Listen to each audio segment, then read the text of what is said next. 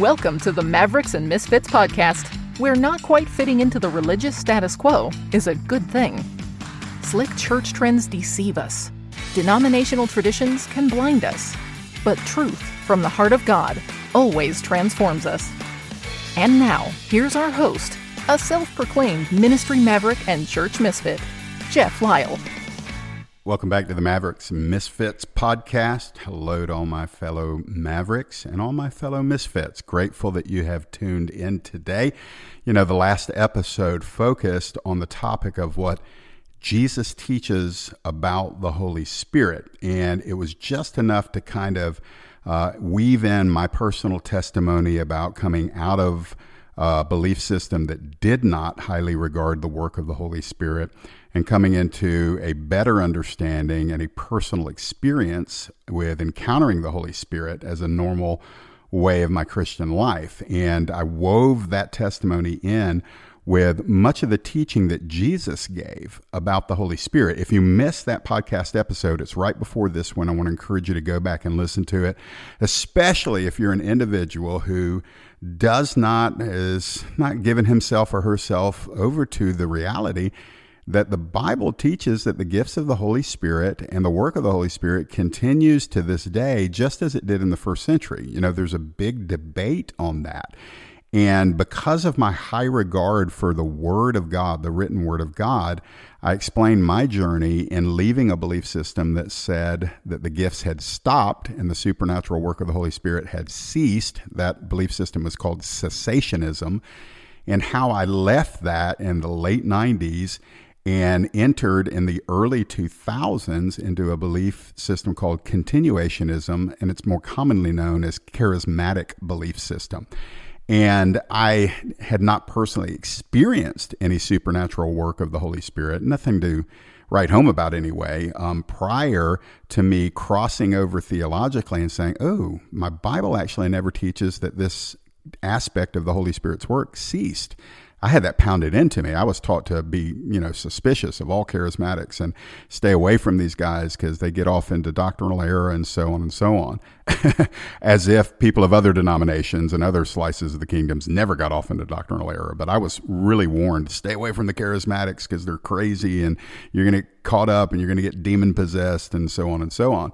So I was like really suspicious of all things charismatic until the word of God led me to the place where I realized theologically, no, no, man. The gifts of the Spirit, even though they're abused sometimes, that doesn't mean that they have disappeared. Um, people are going to give an answer for abusing spiritual gifts, but the Bible itself never says, not any place does the Bible say that the gifts have already disappeared. And so it's on my heart to kind of use these podcasts over the next couple of episodes to talk about the Holy Spirit, and especially for those of you that don't really know what to believe about the Holy Spirit. Some of you are, you know, been walking in the gifts of the Spirit longer than I've been alive, and I, I applaud you for continuing with Jesus and expecting that the supernatural God of heaven operates supernaturally through His church today. But my question to you would be: I'm glad you're experiencing it, but can you explain it? Not can you explain everything that the Holy Spirit does, but can you help somebody? Who doesn't believe in the gifts of the Spirit, can you open your Bible and show them why they should believe in the gifts of the Holy Spirit? Because I'm a word and spirit guy. I want the Holy Spirit, but I want the Holy Spirit in, in the way that the Word, the written Word, reveals Him to be at work. And so we need both. And the original church had the Word and the Spirit, and the end times church needs to return to that paradigm that we are people of the written Word and people of the Holy Spirit. And that religion today, denominations usually try to force us to pick between the two. And that just wasn't the case in the early church. They had both. They had apostolic doctrine they had the Jewish Bible, they had apostolic doctrine from the New Testament apostles, and they had the power of the Holy Spirit. And I don't believe that today we should have anything less. We should have the written word of God and the power of the Holy Spirit. And so last episode was what uh, what Jesus taught about the Holy Spirit. And today I just want to kind of kind of put some cream on the top here with what Paul teaches about the Holy Spirit. And then in upcoming episodes, I'm actually going to teach on the gifts of the Holy Spirit because there's a lot of confusion about the gifts of the Holy Spirit and a lot of differing debated uh, opinion on this. And again, let's go to the word and let's talk about what does the word say about the gifts of the Holy Spirit. And so we'll do that in upcoming broadcasts. But today, let me layer your mind, your heart on Mavericks and Misfits with what Paul teaches about the Holy Spirit. Now, I want you to remember something. When Jesus Christ was preparing to leave planet Earth and to return to his Father back to heaven, he promised, John 16, he promised the coming of the, of the Spirit of God. He said, I'm leaving, but it's better for you that I leave because the Holy Spirit's going to come and take up the work that I began. And so Jesus did. He left his followers, but he left them with this broad stroke understanding of why Holy Spirit was being sent by him when he left. But it was it was the apostle Paul's writings in our Bible that actually gifted the church with a specific understanding about the personhood and the purposes and the power of God the Spirit. And so, this episode of the podcast, I want to provide opportunity for all of us to gain scriptural wisdom. Say that with me scriptural wisdom. I'm a Bible guy. You're a Bible guy or a Bible girl. I, we need scriptural wisdom concerning Holy Spirit, who actually is God in us. Think about this. Theologically speaking, Jesus does not live inside of us. That'll mess some of you up, but Jesus is sitting in his glorified body in a, in a, on a throne in heaven. That's where Jesus is. Jesus actually physically has a body. He doesn't live inside of us. It's if God is living inside of a person, it's God the Spirit. So it's the Holy Spirit that lives in us. So we better know who He is and what he, what He's doing. And so, with all the confusion and debate across the spectrum of Christianity about who the Holy Spirit is and what He what He does, it's just healthy for us to learn again. You know, to answer the question, what does the Bible teach about the Holy Spirit? So let me just give you this opening passage of scripture that most of you will recognize from Romans 8. Remember in Romans 8, verses 26 and 27, Paul wrote these words. He said, The Spirit helps us in our weakness. For we don't know what to pray as we should, but the Spirit Himself intercedes for us with groanings too deep for words. And He who searches the heart knows what is the mind of the Spirit because the Spirit intercedes for the saints according to the will of God. I love those verses. Um, people ask me all the time, what are, what are those verses talking about? Some people say, well, that's just talking about tongues. Well, I actually do believe it's talking about tongues, but I actually believe that there's more to those verses than just praying in tongues. And we'll talk a little bit about that. But the thing I want you to get from that is that the Holy Spirit is God living inside of you searching your heart, revealing the mind of the God of God, because He, as God, He is the one who has the mind of God and reveals the mind of God and imparts the mind of God to those of us who have the Holy Spirit, which is all Christians. All Christians have the Holy Spirit. And so he's interceding for the saints according to the will of God. So we all know that Jesus ever lives to make intercession for us. We know that Jesus is praying for us, but this verse is, teach, is teaching that the Holy Spirit prays for us by praying through us. Amazing verses. You say, Jeff, I don't understand. Good. That's perfectly all right because none of us can comprehend the deepest parts of this mystery. And you, you shouldn't, your quest shouldn't be to figure out God. If your quest is to figure out God, you're going to be an unhappy Christian because nobody's ever figured him out. Nobody.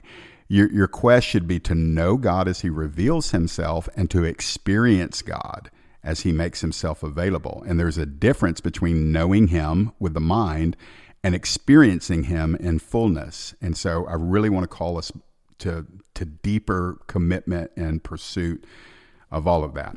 So let's let's let's let's bring to bear what Paul teaches. The Apostle Paul, radically saved. He was a first century terrorist against the church, hunting down early Christians, imprisoning them, making orphans and widows by killing and signing off on the death sentences of those early Christians. Then Jesus radically encountered Paul, supernaturally knocked him off of his horse that he or his donkey he was riding on and blinded Paul, put Paul in three days of timeout where Paul finally learned that Jesus Christ is Lord. So he went from being the terrorist against the church to becoming a born again primary chief ambassador for the church. And he wrote the majority of your New Testament, and he had a lot to say about the Holy Spirit. So let's learn from him. What does Paul teach about the Holy Spirit? Well, first of all, he teaches that all Christians are led by the Spirit of God. Romans 8:14 all who are led by the Spirit of God are the sons of God. Now, that may seem, you know, very elementary, but let me unpack it a little bit because when Romans 8:14 says all who are led by the spirit of God are the sons of God, that means that listen, you don't just receive the Holy Spirit and he seals you until the day of redemption when you get saved and you never hear from him again. that that's crazy. You are sealed by the Holy Spirit on the moment of your salvation. You're sealed until the day of redemption. But the Bible says that from the point of your salvation until you are glorified in heaven, you will be led by the Spirit of God. Now, mark this down. Not just led by your Bible, not just by not just being led by spiritual scriptural verses and kingdom principles, but led interactively by the Spirit of God. So that should give us pause and say, well, what does that look like? Well, friends, it's the difference between living led by the Spirit of God and living led by common sense. We don't live by common sense. We're Christians. We don't live by cultural standards. We're Christians. We wait on gaining discernment from God, specifically from God the Spirit. We ask for the Holy Spirit to guide us. We are seeking the kingdom first, so we're not bowing to all the facts. Sometimes the facts will lie to you if you make them sovereign. If the facts become bigger to you than the um, power of God or the promises of God, then you become a slave to the facts you see before you. When the Holy Spirit leads you, you can acknowledge the facts, and sometimes you can look at the facts and say, hmm, those facts are going to have to bow because this is what the Lord has said. And so we, we hear the Holy Spirit's voice through our own faculties, through our mind, through our emotions, through our heart, and He illuminates our way. And He does that through the written word, the Logos, and through the application of the Logos, the wisdom in the moment. And we call that Rhema. So the written word and then the voice of God, the Rhema, who takes the written word and, and he, he speaks to us, he unpacks it for us. And when we get that, we're being led by the Spirit. He's interactive. Friends, I, you know, I grieve sometimes because I meet awesome Christians who love Jesus, but man, if they can't read it in the Word, if they don't have a verse on it, if they have not experienced it themselves, they won't believe in it. And so if they can't understand it, they can't control it, they can't predict it, they won't believe it. And sadly, that leaves no margin for the Holy Spirit to be their consistent teacher because they have to have a verse on it. Now, listen, mark this down. The Holy Spirit will never say anything that counters the written word. Why? Because He wrote the written word. The scriptures are given to us as, as God breathed them out. They're Holy Spirit inspired. He moved the people that wrote the Bible. And so they're God breathed. And so He's not going to inspire something to be written in the scripture and then tell you something that opposes what He said. But there's a difference between being unbiblical versus being non biblical. Unbiblical would be something that it goes against the scripture. Non biblical is simply something that is not addressed in scripture. Let me give you an example. So I was a Christian. I was saved in August of 1994. Well, on December 14th, four months later, I'm sitting in a church service and there's a missionary preaching, and it was kind of a dull sermon nice guy, but a dull sermon. And in the midst of this dull sermon, I started hearing the Holy Spirit, not audibly, but in my human spirit, in my mind in my heart, I started hearing this from the Holy Spirit Jeff, you're going to preach the gospel. I'm calling you to preach the gospel. You are going to be my messenger. And I heard that various ways over and over again for about 40 minutes during the message, and it terrified me. Now, listen to me that calling was real. I'm still doing it today, 26 years plus later. That calling was real. But let me tell you something there's not a single verse in the Bible that says, Jeff Lyle, you shall preach the gospel. Do you know what I had? I had Rhema. I heard the voice of the Holy Spirit speaking to my human spirit, you will preach the Bible. That is non biblical. It's not unbiblical. It doesn't oppose anything in Scripture, but it's non biblical in that I had to believe something that I didn't have a verse on. So, do you see the difference? Christians need to understand the difference between unbiblical and non biblical. And the Holy Spirit is the one who will lead you into that truth. So, when He does speak to us, what do we do? We obey what He says. We follow in paths that are, quite frankly, they're often counterintuitive. They're definitely countercultural. They don't make sense to an unredeemed world, but we are following the Spirit. Why? Because He leads us, and all the sons and daughters of God are led by the Spirit of God. And ultimately, you know, those that aren't led by the Spirit of God, they're not going to understand why we do what we do. They're not going to understand some of the things we give our lives to or some of the things we say or commit to. That's okay. You don't have to be understood by everybody, but you do have to be led by the Holy Spirit. Now, Paul, in that same chapter in Romans 8, also taught that the Holy Spirit reassures us. Um, verses 15 and 16 Romans 8 says this you did not receive the spirit of slavery to fall back into fear, but you have received the spirit of adoption as sons, and that would include sons and daughters, male and female. You've respe- received the spirit of adoption as sons, by whom we cry, Abba, Father. The Spirit Himself bears witness with our spirit that we are the children of God. So, Paul taught that one of the ministries of the Holy Spirit to us on our behalf is that he reassures us. He assures us that we're saved. And if we ever doubt that, he works to reassure us. Why? Because we didn't receive a spirit of slavery that will cause us to fear.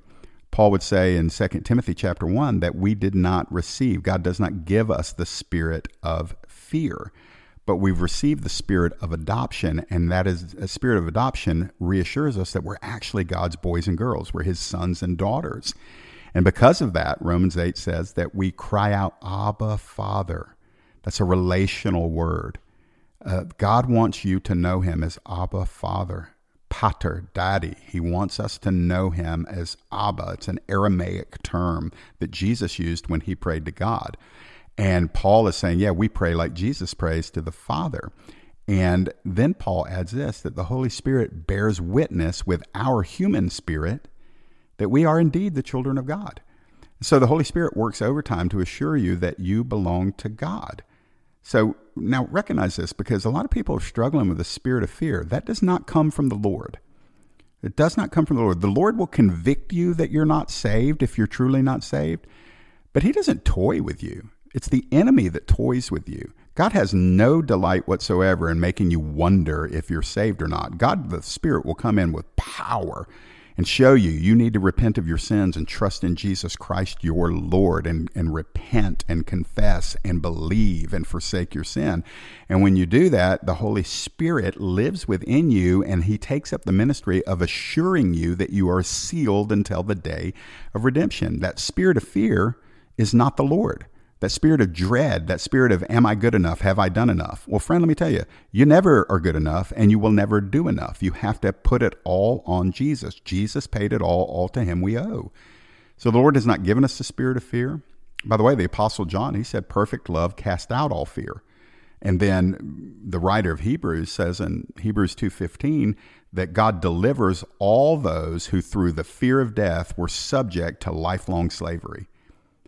And our cry goes from, Oh my Lord, help me. Am I really saved? Am I doomed? Have I sinned my way into such an abyss that I can never be retrieved? That, that kind of cry leaves us and it's replaced by Abba Father. And that's the relational cry. It's, it's really a non formal cry of intimacy from the child to the Father. And the Holy Spirit breaks down those barriers to intimacy so that He can reassure us that our sonship, our daughterhood, with God is real. And he builds greater confidence in us as time goes on that we really do. We really belong to the Father. That's the Holy Spirit's work. That's not just simply you disciplining your mind. That may be important, but the Holy Spirit is at work inside of you to reassure you that you really do belong to the Lord. So listen to that voice. Um, that same chapter, Romans 8, so much of what Paul taught about the Spirit is in Romans 8, but the same chapter, um, teaches us that the Holy Spirit helps us in our limitations. That's the verses I read when I just started this episode today. Likewise, the Spirit helps us in our weakness. We don't know what to pray for as we should, but the Spirit Himself intercedes for us with groanings too deep for words. So, Holy Spirit comes to us when we're weak, maybe in our body, when we're weakened in our emotions, when we are weary in our mind, when we're troubled in our circumstance, when our our spirit is agitated, the Holy Spirit comes in and He helps us. He comes alongside of us as He is inside of us and He helps us in our weaknesses. He doesn't say, Get strong, then I can help you. He says, I'm coming to you while you're weak, and I'm going to help you right there where you are when you're weak. You don't have to perform at optimum level for the Holy Spirit to come and work in your life. You just have to be open You just have to be hungry and thirsty and honest and acknowledge, Lord, I am weak. I don't have anything to offer. I am troubled. I am weak. And sometimes we don't have a clue what to pray. And so this verse, Romans 8:26 says the Holy Spirit begins to intercede for us with what is described as groanings that are too deep for words. Now, we're going to talk about praying in tongues in a different episode, so I don't have time to unpack that. But I do believe that one of the greatest things that Christians can do when we don't know what to pray, when we are too weary to pray, when literally our native tongue, English or whatever your your prayer, your actual language is, that you normally pray in, sometimes you just set aside your normal prayer language, uh, your normal um, native language, and you enter into your prayer language and you pray in tongues. And when you do that, you are praying the heart and the mind of God through the Spirit, according to Romans chapter 8.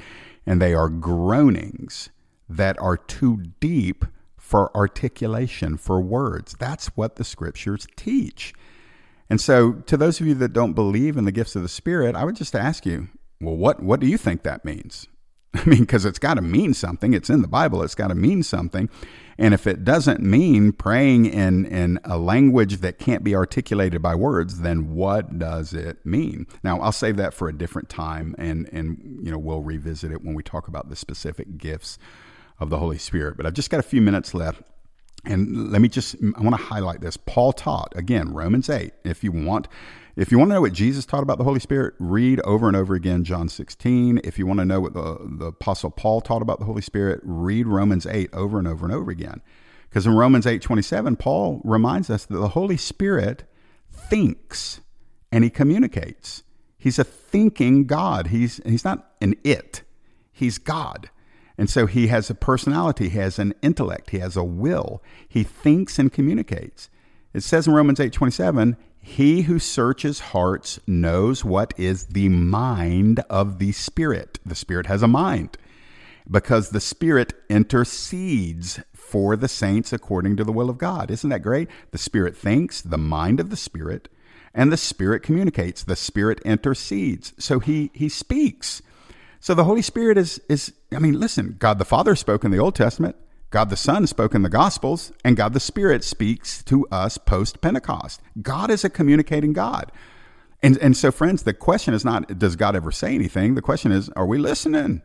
Are we listening to other sources, inferior sources? Are we just trying to do everything with our minds instead of letting the Holy Spirit impart His mind to us through His communication?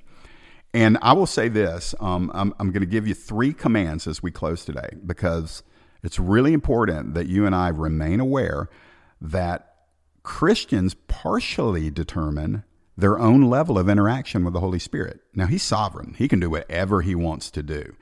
Um, he ambushed me in a powerful way in the year February of 2003.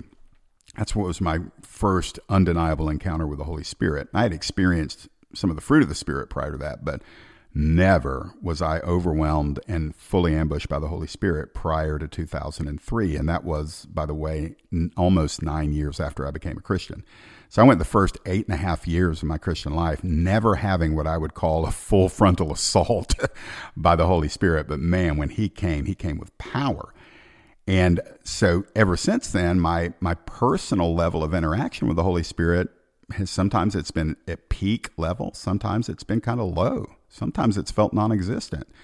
But I want to remind myself that I partially determine my own level of interaction with the Holy Spirit. How do I say that? Because I'm going to give you three commands concern three commands from the Bible that concern your participation with the Holy Spirit. The first is this you are to be continually filled with Him. This is a command. Do not get drunk with wine you know the verse Ephesians 5:18, don't get drunk with wine, for that is debauchery or excess, but be filled with the Spirit. Paul wrote to the church at Ephesus and gave them a command about their interaction with the Holy Spirit, and the command was this: be continually filled with the Spirit. Now listen, when the Bible commands something, that means we have a responsibility to obey the command. So it's illegitimate. It's an illegal move in the kingdom of God to say, well, the Holy Spirit can fill me if he wants time out, blow the whistle, put the clock on pause. Why? Because we're commanded to be filled with the Spirit. And I will take an entire broadcast, hopefully, and talk about how to be filled with the Holy Spirit. But I want to get you thinking in the right direction before that podcast episode that you're commanded to be filled with the Spirit. So some of it is determined by you.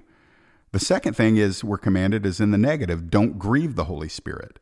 That's Ephesians chapter 4, verses 30 through 32.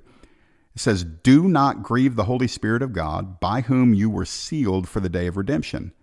And then verse 31 tells us how we often grieve the Holy Spirit. Let all bitterness, wrath, anger, clamor, slander be put away from you along with malice. Be kind to one another tenderhearted, forgiving one another as God in Christ forgave you. It's pretty incredible. You see, we're commanded not to grieve the Holy Spirit. You grieve who He is, you break His heart. That's what happens when we are bitter and we live in wrath and anger or clamor, which is just disunity and hostility. When we operate in slander or malice towards other people, when we when we do that, we grieve the Holy Spirit. And so instead of doing that, we're commanded to be kind to one another and tenderhearted to one another and forgiving one another. And that enables us, in part, to be filled with the Holy Spirit. And we to forgive others just like Jesus forgave us. So I grieve the Holy Spirit if I operate in bitterness towards other people. If I'm living in anger, I'm grieving the Holy Spirit. I can't be filled with the Spirit if I'm filled with anger. If I'm slandering other people, listen, let me say this. I don't care how much you talk in tongues. I don't care how much you prophesy. If you've got a slanderous tongue, you're not spirit filled.